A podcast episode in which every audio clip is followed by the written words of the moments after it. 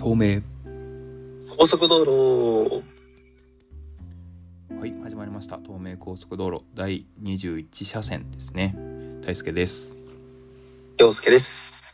はい。よろしくお願いします。よろしくお願いいたします。はい。ということで、まあ、5月に入りまして今年はもうゴールデンウィーク真っ只中ですけれども。ねえもうそろそろ後半戦じゃないですか？早いですね。なんかもう怖いくらい早いですね。この10連休というもののスピードが。ああもうあっという間ですか。うそうですか。もう私はね連休はないのでね。ちょっともう羨ましいですね。んなんかいざ10連休を与えられるとなんかうまく使えてないなっていうのはちょっとあったりするんですけどね。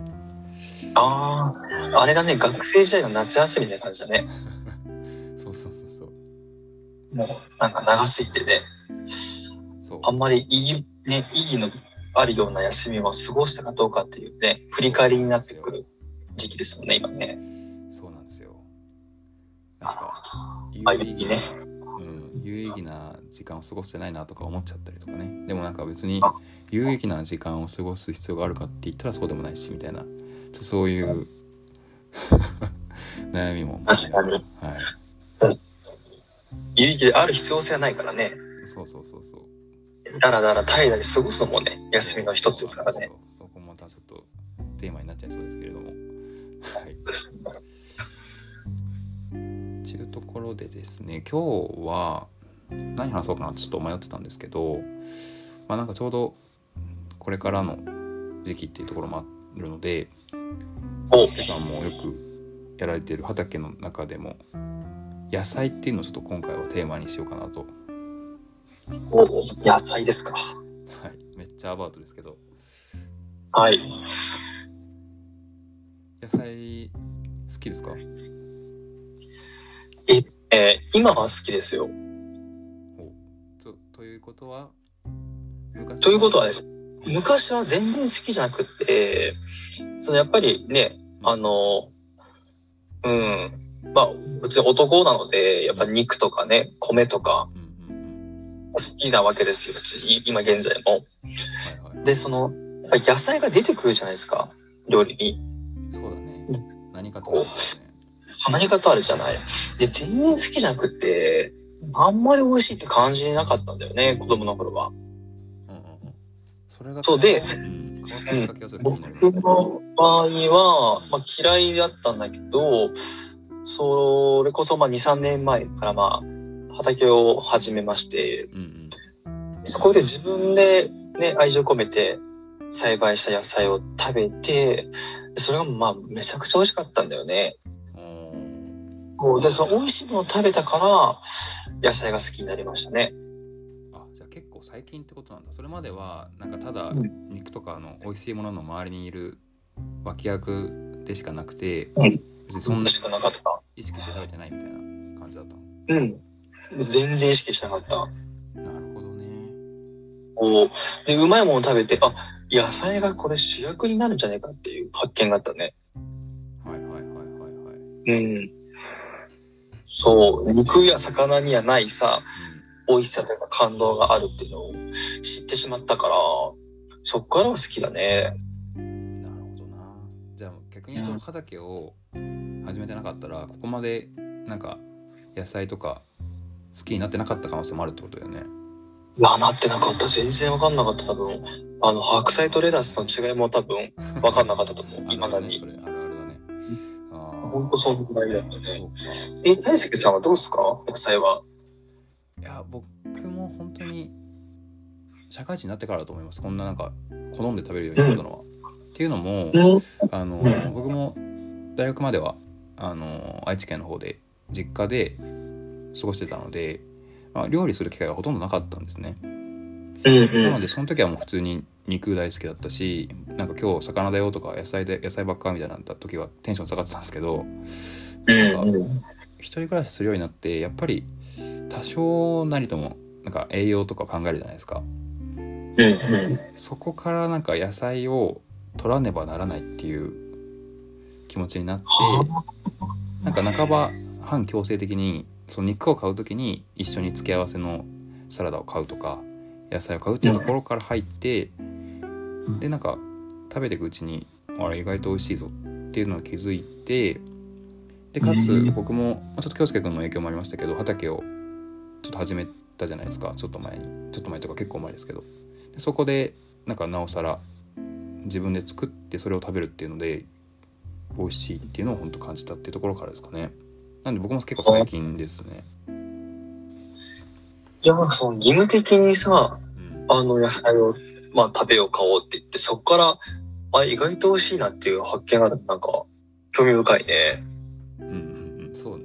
なんかね、なんか結構都会の人もさ、やっぱその、コンビニとかでその、うん。サラダセットとか売ってるじゃない。はいはいはい、よくそれを食べるの見かけるんだけど、うん。結構その、それが好きでっていうよりは、なんか義務的に食べてる人がね。うん。ね多い、大半な気がしてるけど、そこから美味しいって目覚めるのなんか、すごいことだよね。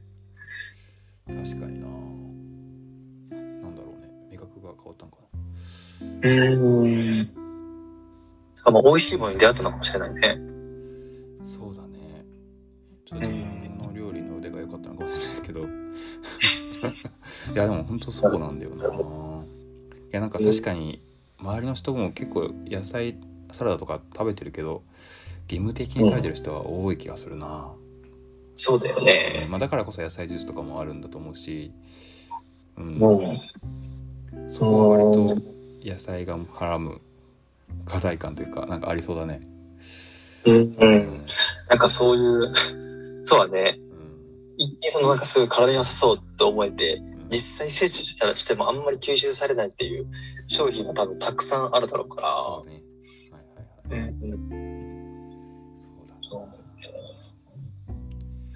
そう野菜というのは、その僕の場合、その自分で、まあ、栽培を始めてっていうのがあって、で、その始めるきっかけが、まあ、いろいろとあったんだけど、その僕がとてもお世話になってる、あの、プロの、プロの雪農家さんがいらっしゃって、で、そこで、まあ、定期的にイベントをやられてるんですね。ほうん。もう本当に、あの、子供からもう大人まで、もう誰でも参加できるような、あの、オープンなイベントをやられてるところで、で、そこでね、3月ぐらいだったかな、2年前、3年前の、あの、人参を収穫するみたいなイベントがありまして、ああいいねうんそうで、そこに行ったんですね。で、あのーまあ、畑に行ったこともなかったから結構、あ、畑ってこんな感じなんだ、みたいな。ので、まあ、人参をうんみんなで収穫してみたいなのがあって、でね、その人参も感動したんだけど、と、その時期に、あの、白菜もあって、ほで白菜ってあの、葉っぱがね、すごい丸まってというか、ううんうん。あれってあの後に、その真ん中からね、その茎がちょっと、ニョキニョキって伸びるのよ。うんはいはいはいはいで、あの、つぼみができるのね。そう。で、つぼみから、まあ、花が咲いて、種が出てっていう、まあ、普通にスーパーではそういったものは並ばないんだけど、そのつぼみ菜を、あの、その農家さんは、あの、美味しいって言ってるにたくさん栽培されて、で、つぼみ菜を食べさせてもらったのね。もう畑で、もうそのまま生で取って、特に洗わずにそのまま食べるっていうタイプでしたのね。野菜をその生で食べるっていう経験があんまなかったから、結構なんかね、新鮮で、で、食べたらね、もう本当に美味しかったの。もうびっくりして、うんそのつぼみってすごい、本当にちっちゃいんだけど、そのつぼみに、あの、白菜あるじゃない一玉。すっごいサイズ大きいじゃないあの一玉がね、そのちっちゃいつぼみに、もう、ぐわっと凝縮ってるような味がしたのね。でも感動して、そうそう、そこで自分の中のその野菜の概念というか、そこが大きく変わって、あ、野菜ってこんなうまいんだとちょっと自分でもやってみようって思ったのがきっかけで、なるほどね。その原体験があるわけか。そうだね、その原体験が大きいね。ははそうだよね。なんかあれだよねトウモロコシとかもなんかそういうのあったっていうのなんか言ってなかったっけ前あ、そう、あるんですよ。あの、トウモロコシをね、うん一番好きな野菜と言ってもいいんだけど、そのトウモロコシって、あの、ね、あのジブリだとね、さつきとめいちゃんが、かぶりついてるあのシーンがね、思い浮かぶと思うんですけど、あれ昼に食べてるじゃないですか。確かに昼だった確かな。あれね、あれ、ベストじゃないんですよ、実は。あじゃあめいちゃんはベストじゃなかったんだベストじゃないんですよ、あのタイミングは。実は。お皆さん知らないかもしれない。あれベストなのはですね、日が、太陽がね、出てくる前なんですよ。前なんだえもうそう。つまり、えっと、うん日中の植物って光合成をするじゃないですか。うん。あの、二酸化炭素を酸素にしてっていう、うん僕らがやってる呼吸で逆のことを言ってると思うんですけど、そうそこで、まあ、植物のね、本体とか、その実が成長していくんですけど、で、夜に、その力で、うんまあ、休眠してるんですけど、その、糖分を上げてるんですよ。夜中に。ほ太陽が沈むまではたくさん活動して、太陽が沈みますよ。うん沈んだら、その日中蓄えたエネルギーを使って、その糖分を増すんですね。そういう活動に入るんですよ。で、そこから一番その、一番甘い時って、つまりその太陽が出る直前までなんですよ。なるほどなるほでどそこで糖分を上げて上げてっていう風に。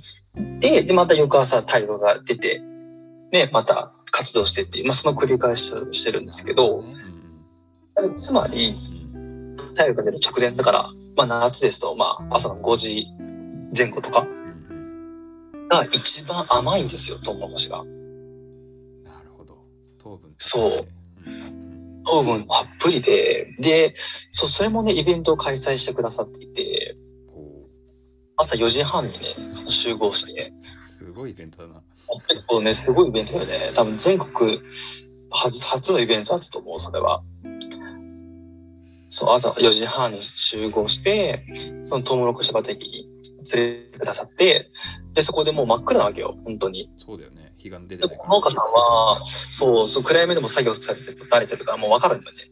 もうもう目が慣れてて。うんで、一番いいタイミングのやつをしバってお、ね、収穫してくれてう、んで、トウモロコシはまあ基本まあね、茹でて食べるとかね、あの、チャーハンにまあ炒めてね、入れるとか、どそれもね、畑の上でね、生でかぶりつくんですよ。ほで、それがもうたまんなくて、もうジュースなんですよ。一言で言うと。そう。トウモロコシがジュースだったんですよ。あもう全然違うんだ普段全然違うんだよ。もうみずみずしさが半端ないの。だから、あの、サスケのメイちゃんのあの時はね、うん水分がちょっとね、飛んじゃってるんですよ。あれば。あと、ちょうど糖分も少し落ち気味な。あれを多分5時間前とかに、ね、日の出前に取りに行ったら、もっと美味しいと思いましたんですよ、あれが。なるほどねそう。もうね、それを知ったら、もう自分でもやりたいと思って、そこからね、夏はトウモロコシはもう力入れて栽培してますよ。じゃああれですか今年はなんか自分の畑でなんかそういうトウモロコシツアーというかなんか同じようなことももしかしたらやる？いや、やりたいなと、そう。あいいっすねもう多分やれると思う。うんそう。もう、今年もね、3畝ぐらい、うんうんもう3ベッドというのかな ?3 ベッドトウモロコシやってるんで、結構な量が取れるんじゃないかなと。いいっすねでもあれだねめちゃくちゃいいなと思ったけど逆にそんだけ美味しいとさあのわかんない。カラスとか虫とかさそういうなんだろう。害虫だったりそういうののさ対象にもなるってことだよね余計。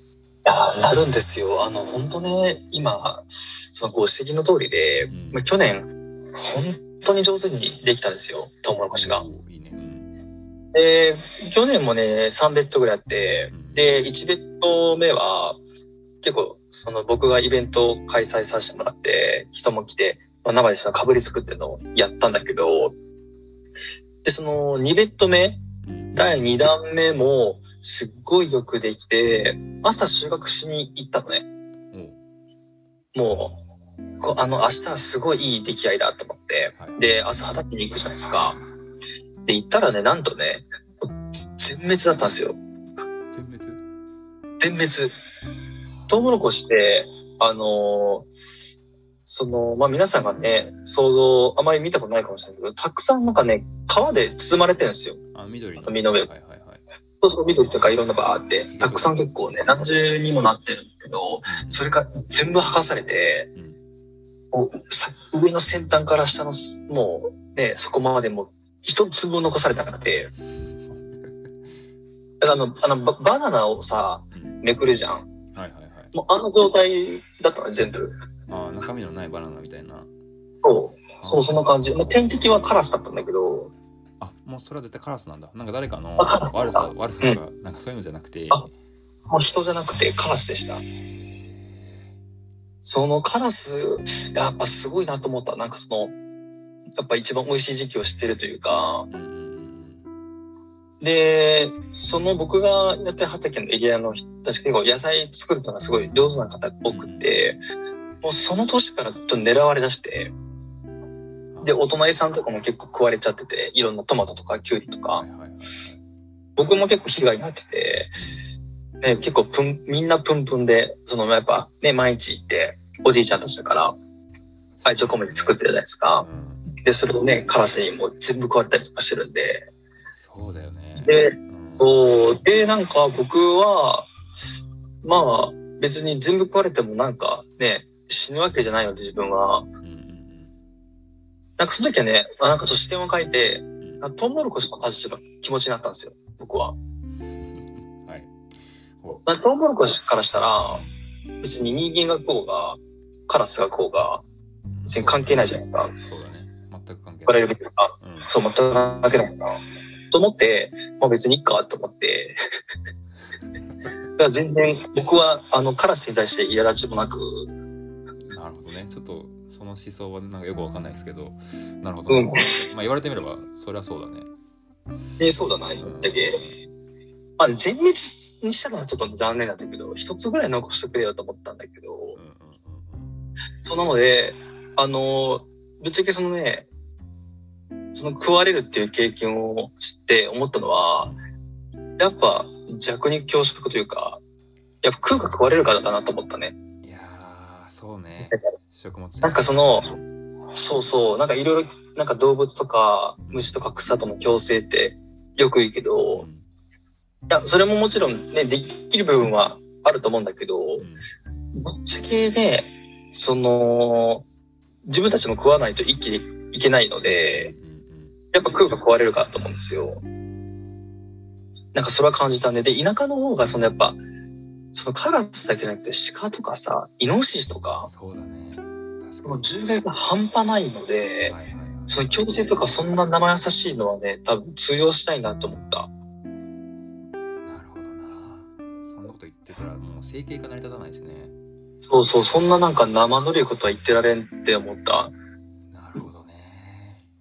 だから俺もその最初その生ぬるい側の人間だったね。その田舎とかね、野菜のこと知らなかったから、うんうん共生の方がいい感じするじゃん。ふわっとしてさ。うんうんそうだねでもなんか、いや、そんな舐めたもんじゃないと思って。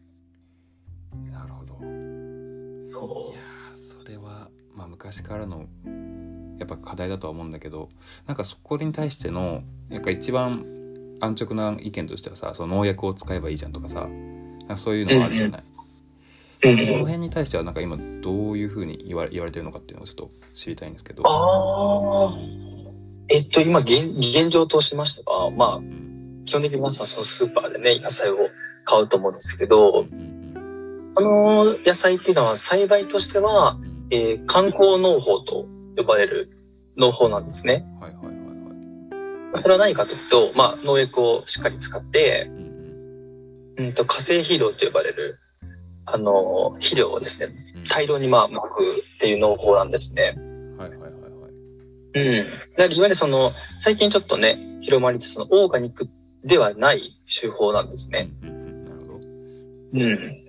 で、まあ僕がやってるのはその、いわゆるオーガニックっていうところに当たるんですがう、んで、最近だとその、オーガニックがブームになってるから、その、農薬を使うのが、なんかダメだとか、うんなんかいろんなね、あの、影響が与える、うんはいはい。悪影響があるとか、叫ばれてるんですが、まずそもそも、その、き、巷で有名なその有機のオーガニックって呼ばれるのシェアって何パーぐらいだと思います？あの全て出回ってる野菜のうちの何パーかってことよね。へえ結構有機栽培とかよく聞くからね。え、よく、さっきね。まあ言ってもそんなに多くはないんだろうけど20%とか？わかんない。20%くらいですかね。20%ですか？はい。えー、ファイナルアンサーですか？はい。あいいですよ。20%いいですか？いや、実際はですね、0.17%です。0.1? 7%。はあ。つまり、その、オーガニックって呼ばれるのはめちゃくちゃニッチでレアなものなんですよね、この国では。なるほどねだからオーガニックって言葉だけはすけどそうそうそう。うん99%以上が農薬を使って、まあ、化成肥料もバンバン使うっていう、いう農法なんですね。恐ろしいなそうで、ヨーロッパとかだとうん、それがまあ、日本だとまあ0.1%とかだけど、まあ10%とかあにもあったりする。進んでても10%ぐらいなんだねじゃあ。あ逆に言うと。そうだね。うん。もう、例えばまあアメリカとかでも昔よりはそれがすごい進んできていて、まあ割合は伸びているっていう現状があるんですが、うんまあ日本ではそういった数字。で、なんか、その僕も最初そういうなんか、うーん、まあいわゆるそのパーマカルチャーとかう、んうん。その自然とか環境系のものに少し興味があってうんで、結構そういった方たちとか、そのオーガニックを求める方たちって、その農薬とか、うんなんかそういったものを完全に否定するんですね。ああそうだね確かにうん。で、なんか、結構僕は違和感を感じてて、そこに。んだってそこを否定したら、もう野菜食えないじゃんっていう。そうだね99%を捨てることだからねうんそうそうそうそう。だからそれってなんか違うなと思ってて、で、結構そこに気づかない人ってめっちゃ多くて、なるほどな。確かに。うん、意識高い系の方たちは、そう、安直になんか、その農薬が及ぼす影響、まあ自分の体とか子供とか、うん。あの生態系とかっていうのの視点だけでしか、その議論をしないから、感情的に。うん。でも実際にその全体的な視点がないから、なんかそのじ、その批判が自分を苦しめてることに気づいてないっていうか、れはあるだろう、うんそこは違うよなって思ってて、もうそ、なそれ否定するんだったら野菜食うなよっていう話じゃないですか。それはそうだ。確かに。そう。だからなんか僕は、うん。あの、正直その家庭菜園のレベルなので、うんうんうん。そういう農薬とか化成肥料は使わずに今栽培をしてるんですけど、うんうん。その農薬を使うような栽培は一切別に否定してないというか、てか、むしろその栽培が今の最先端なので、実際あの、多分、一般の人多分見たことないと思うんですけど、なんか調べたらいっぱい出てくるんだけど、その、大規模で、あの、いろんな野菜を栽培してる動画とかあるんだけど、もうものすごいわけよ。もう、すんごい効率的で、うん大量に栽培をするわけ。わ、これすごいなと思っちゃって。そうだねもうある意味テクノロジーとかもめちゃくちゃふんだんに使ってるわけだもんねそうそうそうそう。そのビニールマルチとか資材をしっかり使って、はい機械で延々と、もう広大なもう何百ヘクタールとか、うんものすごい土地で大量に栽培をするっていうのは、これはすごいなと。しかも、あの、スーパーの野菜見て、ね、わかると思う。まあ、基本的にさ、もう全部同じじゃん。ナスだったらナスでさ、傷もないし、形も同じじゃん。そうそうそうそうあの、変に作るっていうのはね、あれはすごいことだと思うよ。うん。いやそれは本当に自分も畑やってすごい思った。なんか人参とかもさすんごい個性的な形するじゃん。なんか普通にオーガニックで農薬とかも使わずにややるとなんか全然スーパーに売ってるようなものにはならなくてみんな個性的な形になったりしてなんかそういう意味だと普段スーパーで売られてるやつってどんなどうやって作られてんだろうっていうのはすごい興味持ったんだよね。うん。うん。そうそう、なんか、あのーまあ、実際ね、なんか人もさ、みんな同じ人なんていないから、うん。野菜がボコボコになったりとかするのは、うん。ね、し自然界で当たり前うん。っていう認識はね、もちろんそれは正しいと思うんだけど、うん、なんかそのインタイスが言ったように、うん、自分の畑でそれをね、玉ねぎを全部同じにできるかって言ったら、絶対できないうし、んその凄さもあるなと思って、まあ、実際そのか意識高い系の人がいいように、まあ、道場とかね、いろんなところに及ぼす影響もあるのは事実だから、うん、ただでも一概に否定するのは違うなっていうふうに感じますね。うんなるほどね。確かにね。でね、なんかその、野菜からそのなんか農業的な話になってしまうんだけど、うん。なんか今の農業の人口って、140万人弱ぐらいなんで、日本で。こで、50、5、60年前は、えっと、600万人ぐらいいたみたいで、めちゃめちゃ減ってるんだ。この国ってもともとまあ、ね、ずっとそういう第一次産業で、まあ、どの国もそうだけど、うん。で、あのーまあ、工業国に転転換したわけじゃない。うん。で、まあ、農業で飯が食えないってなって、どんどんね、人口が減ってって、今の現状があって、うん。で、毎年ね、7万人から8万人離農するんですよ。まあ、離農っていうのは農業をやめるっていうことなんですけど、はあはあはあまあ整形立てられなくなったりとか、まあ、普通にうん体が動かなくなったとか高齢な方がね、みんなから。うんうんうんで、ね、あの、統計で言うと、えっと、20年後にはゼロになるんですよ。ん？20年後？うん。だって毎年7、8, 8万人辞めるじゃん。ああそういうことかそう。そっかそっか今140万人ぐらいなので、いはい単純計算で。で、そうなると、なんかその、最近はそのオーガニックとか、無農薬、安心安全野菜が食べたいっていうニーズがとってもあると思うんだけど、もう10年後とかそのオーガニックだとかそんなこと言ってられない時代が来るわけですよ。もう農薬のふんだんの野菜ですら、なかなか手に入らないっていう時代が来るわけで、はいはいはいはいうんそう、その時に、あ、なら、その、農家さんとね、例えば、つながりがあったりとか、自分で野菜を栽培する知識とか経験値があるっていうのは、やっぱ必要なものなのかなっていうふうに思ってて、なるほどな。うん、確かに。そっか将来的にそういうね、まあ、ちょっと安心を買うという安心を得るというかそういうことにもつながるしなんかね自分で畑を完全にやるってしなくたって別にベランダでね菜園始めるとかそういうことからでもいいと思うけど、うん、うん、そういうのは確かに必要だねって思うね。うん。だよね。思います、なんか。うん。んいやーちょっと野菜食べれなくなるのきついな。きついよね。うん。そうだ思ってる以上ね。に結構やばい状態なんだね。じゃあこの。そうなんだよね。うん、こういったのはなかなかね、うんうんうん、あんまり出出回らないし、もうこれ全部ね、その、普段お世話になってる農家さんだったりとか、前もお話した、あの、百姓農園さんという、うんはいはいはい。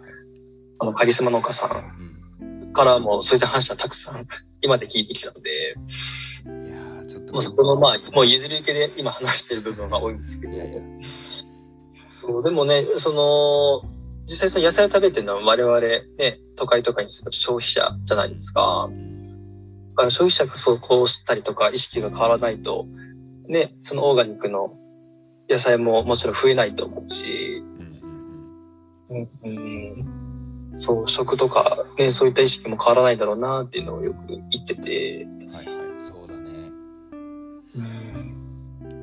まあね、一番手っ取り早いのはやっぱり自分で栽培することだよね。そうだよね。そうすればさ、あ、こんなに大変なんだとか、こんなに難しいんだってのがわかるじゃない？うんうんうん実体験でね。そうそうそう。ん結構いっぱいできるからさゆあの人に譲ったりとかねそういうこともできるしう。うん。ねうん。うんうんうん。自分で栽培するっていうか、その消費からね、その生み出すっていう楽しさも経験できるのは本当にいいとこだなとも思いますけどね。なるほどな。ぜひ野菜栽培していきましょう。そうですね。ちょっと今畑を一回中断しちゃったので今はもうベランダでちょろっと育ててるくらいなんですけど。え、中断したんですか？あ今ちょっと中断してます。はい、まあ、ちょっといや本当ってやっぱり畑を借りるにもすごいお金かかりましてねああ、そうですよなんね。かそれが一つビジネスならでも。そこが結構大変なところもあるので一旦中断したんですけれどもうん、確かにな結構東京的な視点で言うとやっぱりあのアグリテックとかって言うんですけどその、うんテクノロジーを使っていかに効率的に野菜を育てていくかとかあのおお。州のその人口が入ってるところに対してどういうふうにカバーしていくかみたいなことは議論は出てくるんですけどビジネスとしての農業というかねそっちでは結構出てくること多いんですけどこういう現実のみたいな話は全然出てこないから現実これだけ減ってるとか20年後やばいみたいな話は全然出てこないからさうんすごい勉強になりました。え、全然僕も本当に、ただのど素人なので。いやーそうだねなんかうん割となんかドローンとかでさ監視したりしてさとにかく効率的にやろうみたいな話をよく聞くんですけど農業って絶対効率だけじゃ語れないというかね天候もそうだし、ね、カラスとかそういうのもそうだしさ読めないところも絶対出てくるからさ。そいや、まさにそうで、その、農業で、その対象となるのがやっぱ命じゃないですか。はいはいはいはい。で、いわゆるその工業製品、車の部品とかあったら、それは効率化を求めて、ね、短時間で大量に生み出すのは、ね、限界あるかもしれないけど、ある程度できると思うんだけど、野菜とか命に関しては、それはね、多分、難しいっていうか、ほぼ不可能だと思ってて、なるほそう思います、なんか、そこは。で、仮に、その、すごい機械的に、今その、なんでしょう、オフィスとかでさ、その、LED ライトとかで、ね、ビル内で野菜を栽培するみたいなのも増えてきてるみたいなんですけど、やっぱその野菜ってその、単純にその水とか光とかだけではないと思うんだよね。その、やっぱり、基本的にはその大地で、ね、育っていくわけじゃないですか。そこではその LED ライトではなくて、太陽からの光だったりとか、うんうん。その風とかさ、で、まあ水とか微生物とか、そのいわゆるその目に見えないようなものもたくさん循環して生み出されているわけでその野菜とそのなんか工場生産の野菜とは多分、なんか運命の差があるような気がしてて、なるほどね。うん。確かに。そうだな。なんか仮に同じようなさ見た目の人参があったとしてもさその背景がさ2つあったとしたらさ今の感覚だと絶対あれだもんねそんななんか管理されたやつとかよりかは畑で太陽の光をたくさん浴びてさ育ったやつを選びたくなるもんなうん。しかもその方が間違いなくその、その野菜というかその命が持つエネルギー量が違うと思う。うんなるほどな食べる人間にとっても多分変わるんだと思うよ。いやあそこには人の手もかかってるわけだしねそうだね。なんかそこはね、機械とかで計測できない世界だから、うん。でも食べたらね、多分わかるようなとこだと思うけどね。いやーこういうのもなんか近い将来すごい問題になりそうな気がしますね。そうだね。うなんんだ。ろうな。まあだから自然そもそも野菜っていうのが自然だからそれをうん不自然なところに置いちゃう時点でやっぱりなんか歪みが出てくんだろうね。歪みがあると思う。自然なんて管理できないからね。そうだね。それを無理やり管理しようとしてるからこういう風になるわけだもんな。うん。いやーなかなか深い話になりそうだなこれは。ですね。これはシリーズ化できそうですね。うん、なんかちょっと今僕は野菜が自然だって話からするとさ人間も同じじゃないですか人間も自然じゃないですかある意味だからなんかこの間の都会と田舎の話にも近いけれどもその人が不自然なさ都会とかのビールとかそういう中にさ住んでると歪みが生じるのとなんか近い関係性があるのかなとかちょっと思いましたね。うん、そうだね。